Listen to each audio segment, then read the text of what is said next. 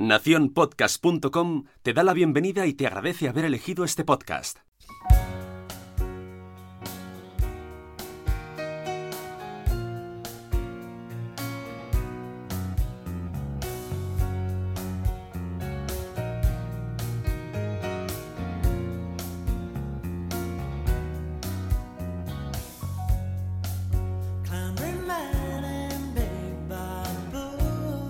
El 23 de junio de 2016 el pueblo británico escogió abandonar la Unión Europea. Al día siguiente, el editor del semanal The Observer, el dominical del periódico The Guardian, pidió a una de sus mejores periodistas, Carol Cadwaller, que viajara a su tierra natal, en el sur del Gales, para escribir sobre ello. Vale es uno de tantos pueblos que en los años 80 vieron como su fuente de riqueza, las minas de carbón, desaparecía. Es también una de las zonas con mayor número de votos a favor de la separación, 62%, y el encargo de Carol era entender por qué.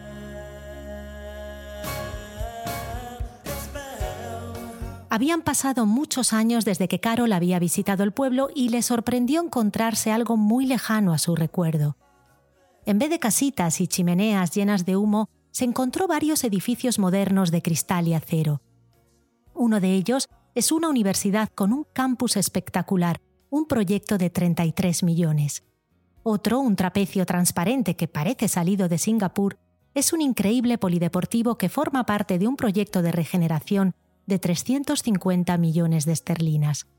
El acceso al pueblo también había mejorado, con un moderno puente, una autovía de 77 millones y una nueva parada de tren. Todos estos proyectos habían sido financiados por la Unión Europea. Y los habitantes lo saben. Enormes pancartas lo anuncian por doquier, en la entrada del pueblo, delante de cada nuevo edificio. Carol estaba perpleja, y su confusión aumentó cuando delante del nuevo polideportivo se encontró un joven que le dijo, Voté a favor de irnos. La Unión Europea no ha hecho nada por mí. Todos en el pueblo le dijeron lo mismo. Aseguraban estar hartos de los inmigrantes y los refugiados. Pero no hay refugiados en Vale. Es una de las zonas con menor inmigración de toda Gran Bretaña. Carol encontró una mujer polaca que le dijo, soy prácticamente la única extranjera que vive en el pueblo. Hoy, en Gabinete de Curiosidades, un momento, eso es absurdo.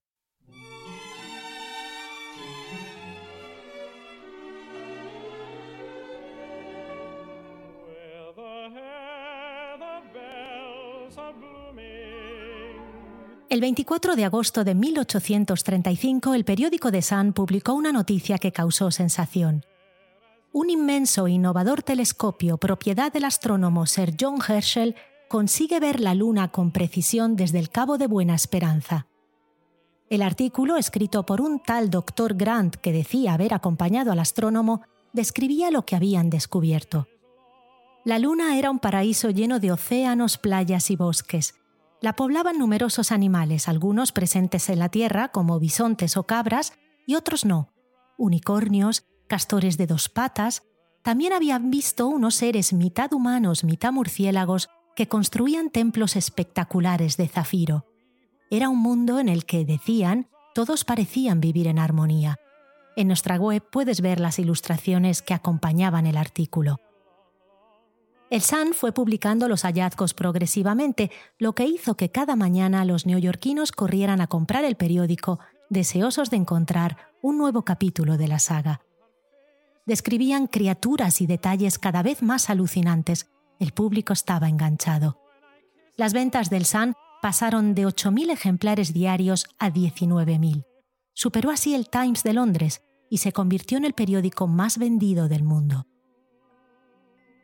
Algunas semanas más tarde, la noticia de que todo podría ser un montaje empezó a circular, pero el Sun nunca se retractó públicamente.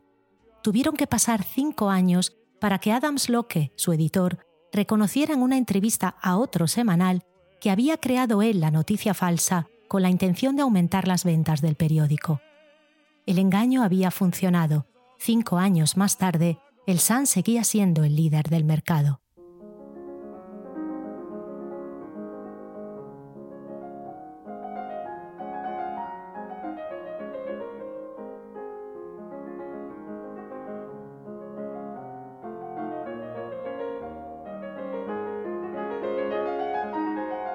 En 1883, Joseph Pulitzer, un millonario de origen húngaro, compró otro periódico de Nueva York, el New York World, y las cosas empezaron a ponerse feas para el Sun.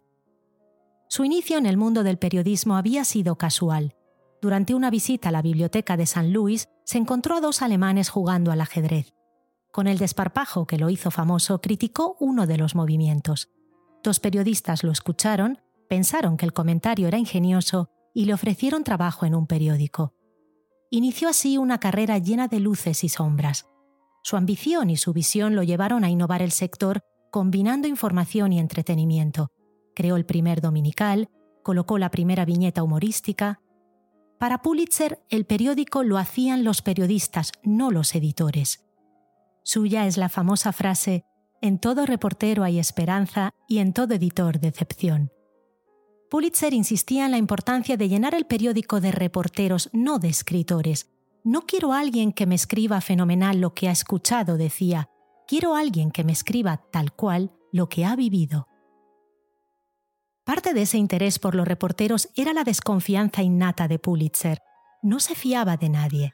Para comunicarse con su familia y sus socios, creó un lenguaje secreto que llegó a tener 20.000 palabras y temía siempre que los editores le colaran noticias falsas como había sucedido en el Sun con el viaje a la Luna.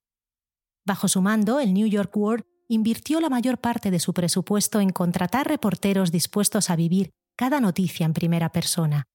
Y en aquella época, eso significaba contratar a Elizabeth Cochran,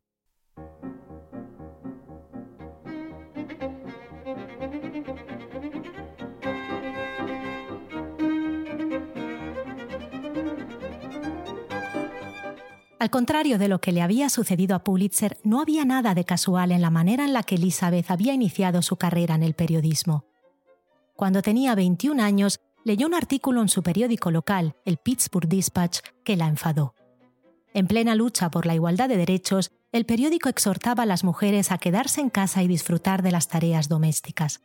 La joven Elizabeth, que soñaba con trabajar fuera de casa, escribió una carta de protesta al editor. La carta gustó el editor le propuso que escribiera un artículo sobre el tema que encantó al público.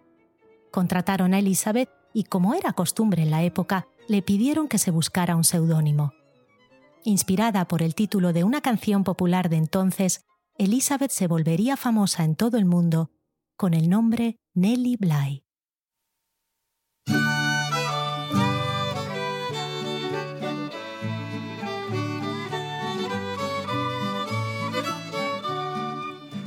Nellie Bly, Nellie Bly, bring the broom along. We'll sweep the kitchen clean, my dear, and have a little song. La columna de Nellie Bly pronto destacó entre las demás. Por aquel entonces las reporteras solían escribir sobre moda, jardinería o eventos sociales. Elizabeth usó su espacio en el periódico para denunciar injusticias y protestar por las desigualdades. Convenció a su editor y viajó a México, algo extraordinario para una mujer periodista en aquel entonces desde donde escribió durante meses una columna sobre política y censura que tenía enganchado a todos, incluido Pulitzer.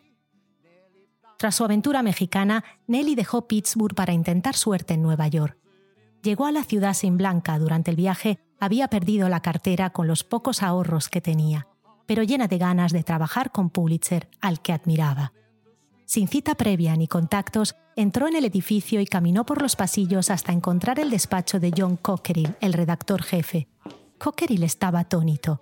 Conocía la columna de Nelly, pero no podía creerse que estaba ahí pidiéndole un puesto en el Word. Llamaron a Pulitzer. Nelly propuso a ambos escribir sobre inmigración. Puedo ir a Europa y volver después en un barco de inmigrantes, sugirió. Mm, tengo una idea mejor, le dijo Pulitzer. Él quería usar sus reporteros para destapar escándalos de la ciudad. Las noticias sobre sucesos de Nueva York atraían más ventas entre los locales y lo mejor de todo, creaban el ruido necesario para que se arreglaran las cosas. ¿Conoces Blackwells, el manicomio de mujeres de la ciudad que está en una isla? preguntó a Nelly. Creo que ahí se están cometiendo abusos. He oído que encierran a las mujeres sin motivo, en su mayoría inmigrantes, y que los tratos son horribles. Queremos que finjas que estás loca, te hagas encerrar, pases allí unos días y luego lo cuentes todo. Pulitzer estaba convencido de que Nelly no iba a aceptar. Después de todo, el plan era literalmente una locura. Pero la valiente Nelly lo sorprendió aceptando el desafío en el acto. La chica enseguida se puso a practicar en el espejo muecas y el tipo de mirada que creía tenían las enfermas y se fue a una pensión para mujeres donde se comportó de la manera más extraña que pudo. Pronto llamó la atención. La dueña de la pensión la llevó a un juez y este, tras un mínimo reconocimiento médico, ordenó internarla. Mientras embarcaba en el bote ambulancia que debía llevarla a aquella temida isla, Nelly observaba a sus compañeras, que asustadas como ella, miraban el lúgubre edificio en el horizonte. Entrar en Blackwell había sido inquietantemente fácil. Ahora Nelly se preguntaba, ¿conseguiría salir?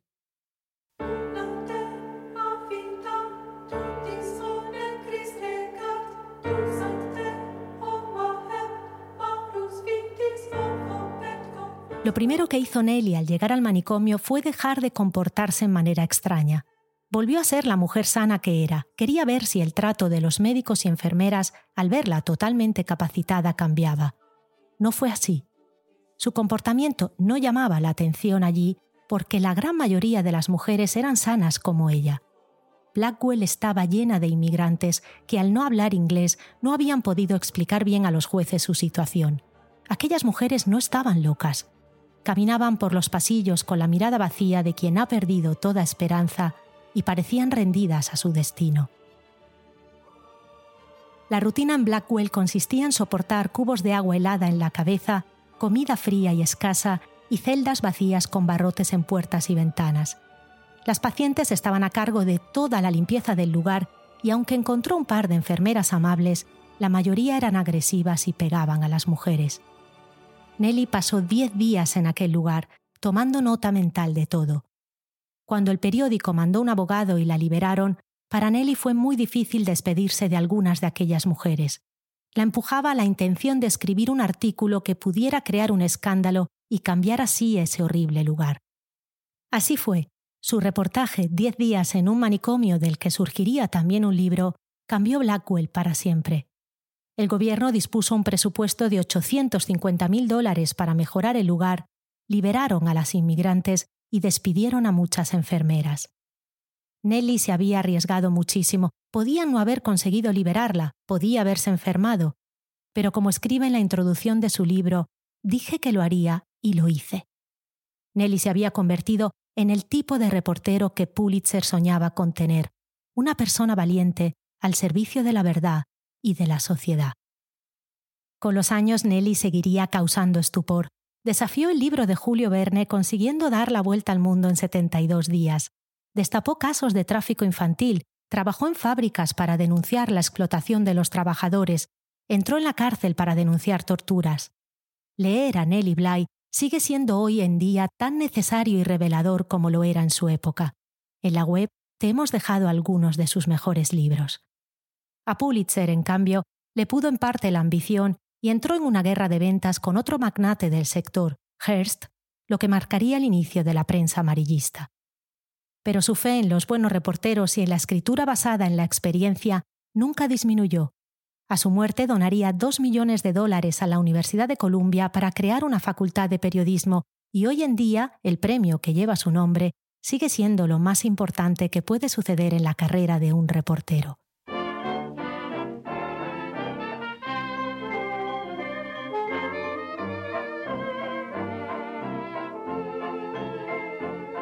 Con la llegada del nuevo siglo y siguiendo el camino de Nelly, surgirían más reporteros dispuestos a arriesgar lo que fuera necesario a cambio de denunciar injusticias y destapar falsedades. Los llamaron Mac-Rackers. Todos tenían en común la pasión por la investigación y la atención a los detalles. Profesionales incansables como Aida Tarbell, que atacó con valentía y precisión la corrupción de la industria petrolera y que con sus artículos contribuiría a la disolución del monopolio de la Standard Oil, David Phillips, que destapó numerosos casos de corrupción de miembros del Senado. Aida Wells, que sostenía, para enmendar las injusticias alguien tiene que hacer luz en la verdad, y fue la voz en la prensa de la igualdad de derechos de los afroamericanos. O Upton Sinclair, que destapó las terribles condiciones higiénicas de las carnicerías de Nueva York y consiguió que se establecieran las inspecciones sanitarias. Sinclair dedicó gran parte de su carrera a insistir sobre la importancia de la integridad en el periodismo y escribió un ensayo sobre la libertad de prensa que llevaría a crear el primer código de ética del sector. Era implacable contra editores y periódicos que vendían su opinión a favor de las ventas. Su más famosa frase que repetía siempre que tenía ocasión era, es difícil que un hombre entienda algo cuando se le ha pagado para que no lo entienda. Cuando murió, el New York Times escribiría, el arma del señor Sinclair era su pluma y sus batallas las injusticias sociales. Fue un rebelde con causa y luchó dando voz a los que no la tenían.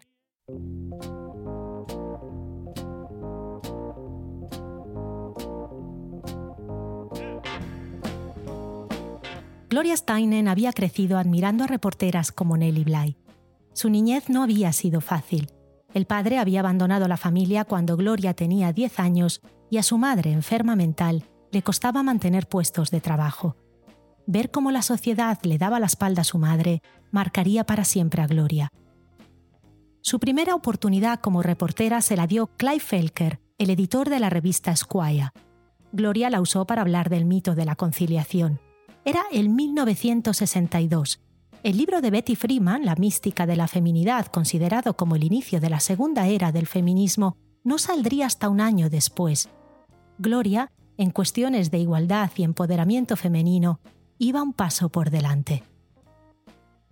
En enero de 1963, un anuncio del periódico llamó la atención a Steinen. Buscaban chicas para trabajar de conejitas en el Club Playboy de Hugh Hefner. Gloria estaba dividida. Por un lado, sabía que infiltrarse en el club podría afectar su carrera. Su belleza ya le causaba problemas en el ambiente profesional.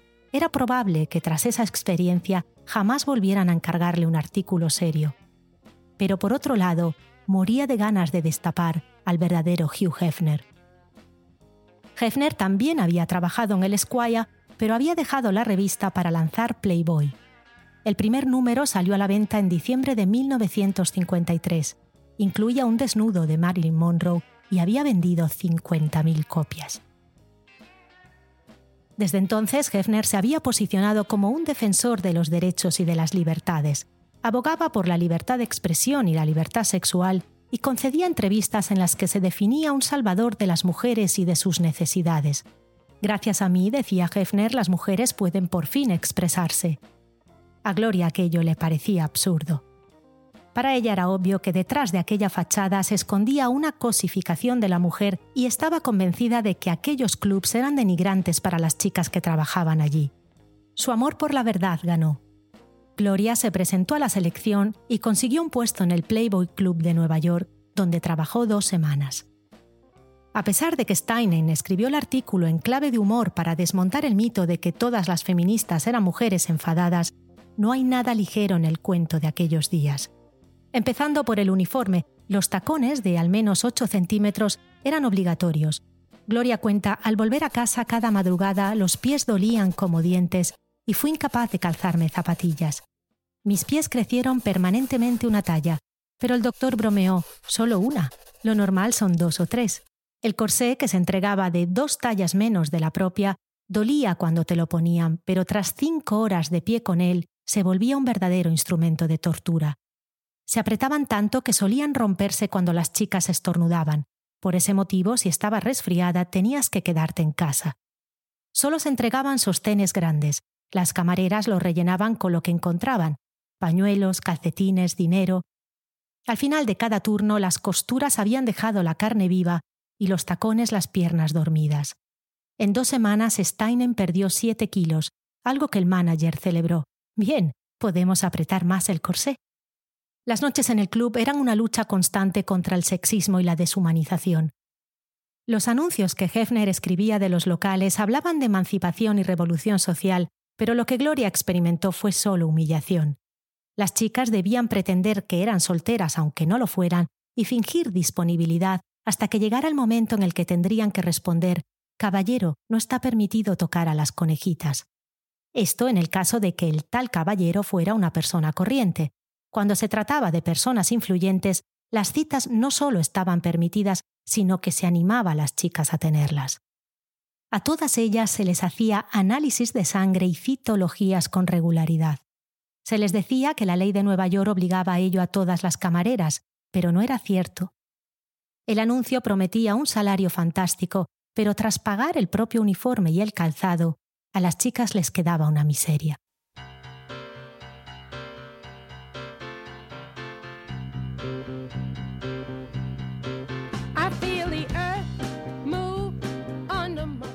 El artículo destapó todo aquello y consiguió desmontar el mito del glamour de aquellos lugares que Gloria insistió en definir profundamente chabacanos. Hefner pareció tomárselo bastante bien, decidió eliminar los análisis médicos obligatorios y escribió una carta a Steinen en la que se definía un héroe de las mujeres y decía estar en su equipo. Pero años más tarde la verdad vendría fuera cuando su secretaria filtró un memo en el que Hefner definía a las feministas como el enemigo contra el que más batallo. Como había previsto Gloria, el artículo le impidió trabajar durante mucho tiempo. Los médicos pasaron a definirla un fabuloso objeto sexual, y los editores dejaron de comprar sus artículos. No queremos una modelo, queremos una escritora, le decían. Al principio, Steinen se arrepintió de haberlo hecho, más aún cuando, a pesar de haber destapado los abusos, la prostitución y la violencia del trabajo, las mujeres empezaron a escribirle pidiéndole recomendación para entrar en el club. Hoy en día, Steinen habla con orgullo de aquello. Es cierto que mi carrera personal se vio afectada, dice, pero el colectivo mejoró gracias a él. Su pasión por la verdad y la igualdad no disminuyó.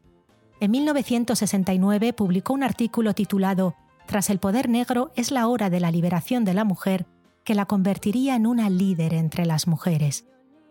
En 1972 fundó la primera revista con trasfondo feminista, Mrs., el dinero se lo daría aquel primer editor, Clive Felker, que siempre creyó en ella.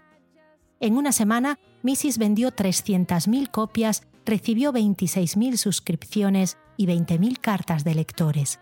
Steinen se convirtió en una activista incansable. La causa feminista la ha llevado a dar charlas por todo el mundo y a fundar o presidir varias asociaciones que defienden a las mujeres como Choice o el Women's Media Center no se puede hablar de igualdad de sexos sin mencionar a Gloria Steinem. Y a pesar de todos sus logros, en Estados Unidos cada vez que un conservador o un republicano menciona a la Steinem, la define la conejita.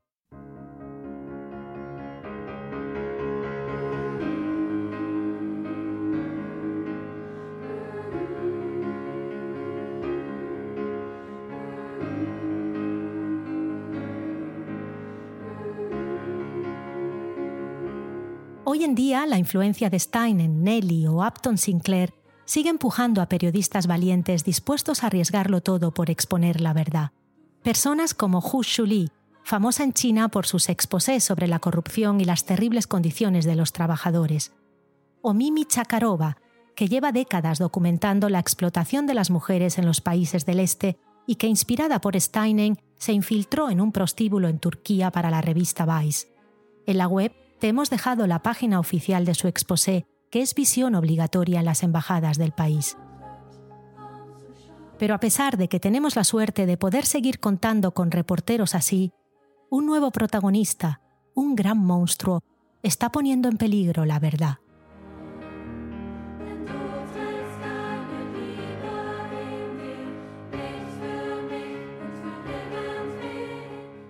A mediados del 2016, el editor de BuzzFeed, Craig Silverman, notó toda una corriente de noticias falsas que parecían proceder de un mismo lugar. Indagó y descubrió que venían de una ciudad de Macedonia llamada Veles, y que allí existían más de 140 páginas web de noticias falsas sobre las elecciones americanas que arrasaban en Facebook. A los jóvenes de Vélez no les importaba la política de los Estados Unidos, pero sí el dinero que les generaban aquellas noticias, escribían mentiras que llamaran la atención, cosas como el Papa Francisco apoya a Trump o aparece muerto el oficial del FBI que destapó los correos de Clinton y que llevaban a los usuarios a hacer clic en ellas. La noticia continuaba en una página patrocinada de noticias falsas y al joven de Vélez llegaban los beneficios del tráfico. 81 años más tarde de aquella primera absurdidad sobre la vida en la Luna, las fake news habían vuelto, y esta vez, de la mano de Facebook y Twitter, venían dispuestas a arrasar. Y como tendemos a acostumbrarnos a todo muy rápido, los falsos escándalos y las mentiras se hicieron cada vez más grandes y más absurdas. Nuestras feeds se plagaron de memes, de detalles escabrosos, de acusaciones cada vez más graves. Mientras en Macedonia, decenas de adolescentes son ya millonarios. Uno de los mayores beneficiarios de las fake news, Donald Trump, se apropió de la frase y empezó a usarla como munición, cargando el arma que usa más a menudo, Twitter.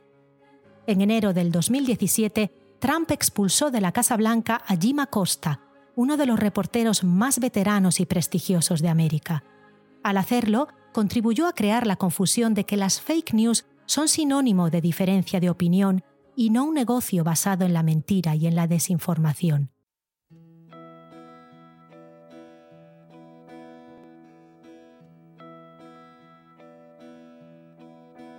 It's all there in the Gospels. The Magdalene girl comes to pay respects.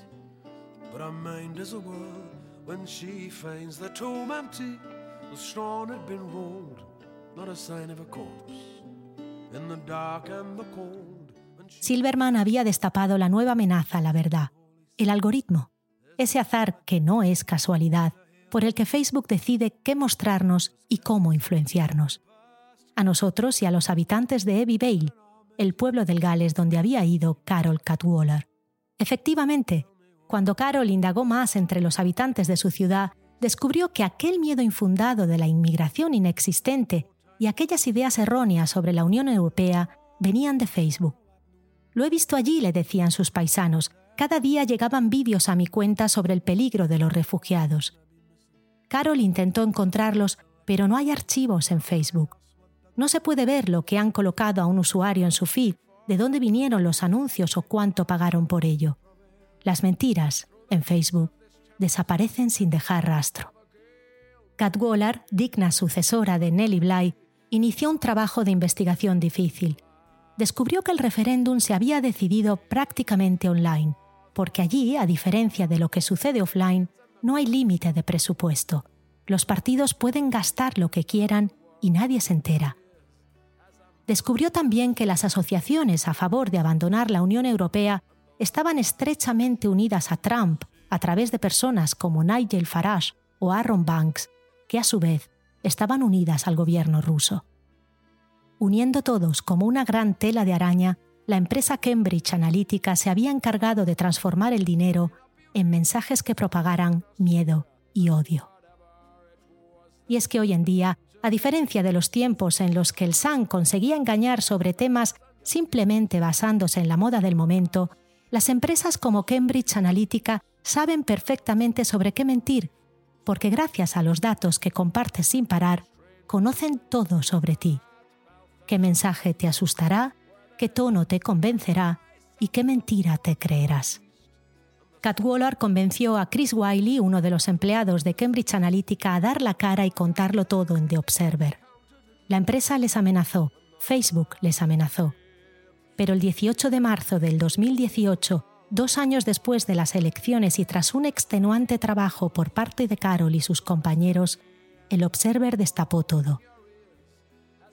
En esta era de mentiras patrocinadas y verdades escondidas, reporteras como Carol se han vuelto más necesarias que nunca. ¿Quién te informa cada mañana? ¿De dónde vienen tus noticias? ¿Quién las paga? ¿Quién las promociona? ¿Qué reporteros estimas y por qué? ¿Quién hay detrás de sus sueldos? ¿De quién te fías? Si no te has hecho estas preguntas, quizás es la hora de empezar a hacerlo. La gran mayoría de nosotros está dispuesta a pagar por el ocio, pagamos las cuotas de Netflix, Spotify o HBO porque nos parece imprescindible acceder a la diversión que nos ofrecen. Sin embargo, cuando un periódico nos pide que contribuyamos, nos apresuramos a hacer clic en la ventana de quizás más tarde. No podemos poner en peligro nuestras democracias. Profesionales como Carol o Chakarova merecen nuestro apoyo. No permitamos que en nuestra escala de valores una nueva temporada valga más que una verdad. Si lo hacemos, estaremos impidiendo que los reporteros tengan los fondos necesarios para indagar y denunciar. Si lo hacemos, estaremos escogiendo que nos informe un chiquillo desde Macedonia o incluso un bot. Y eso, querido oyente, es la mayor absurdidad de todas.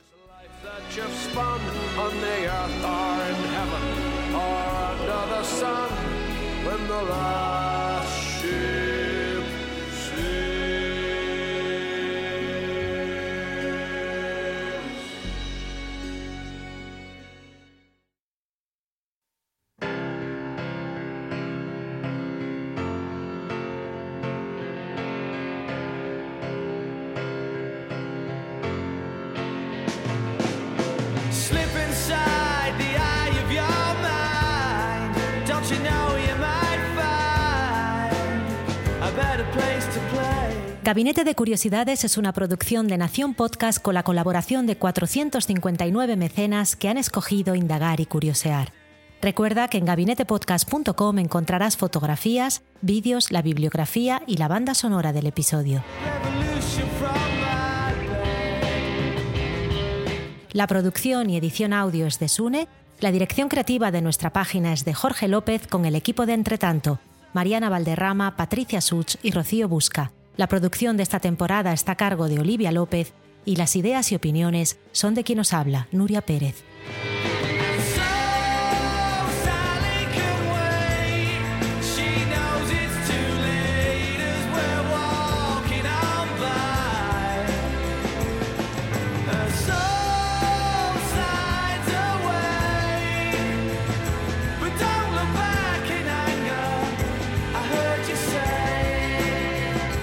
La semana que viene viajaremos a la India, a Italia y Nueva York a la búsqueda de aquello que tienen en común todas las vidas.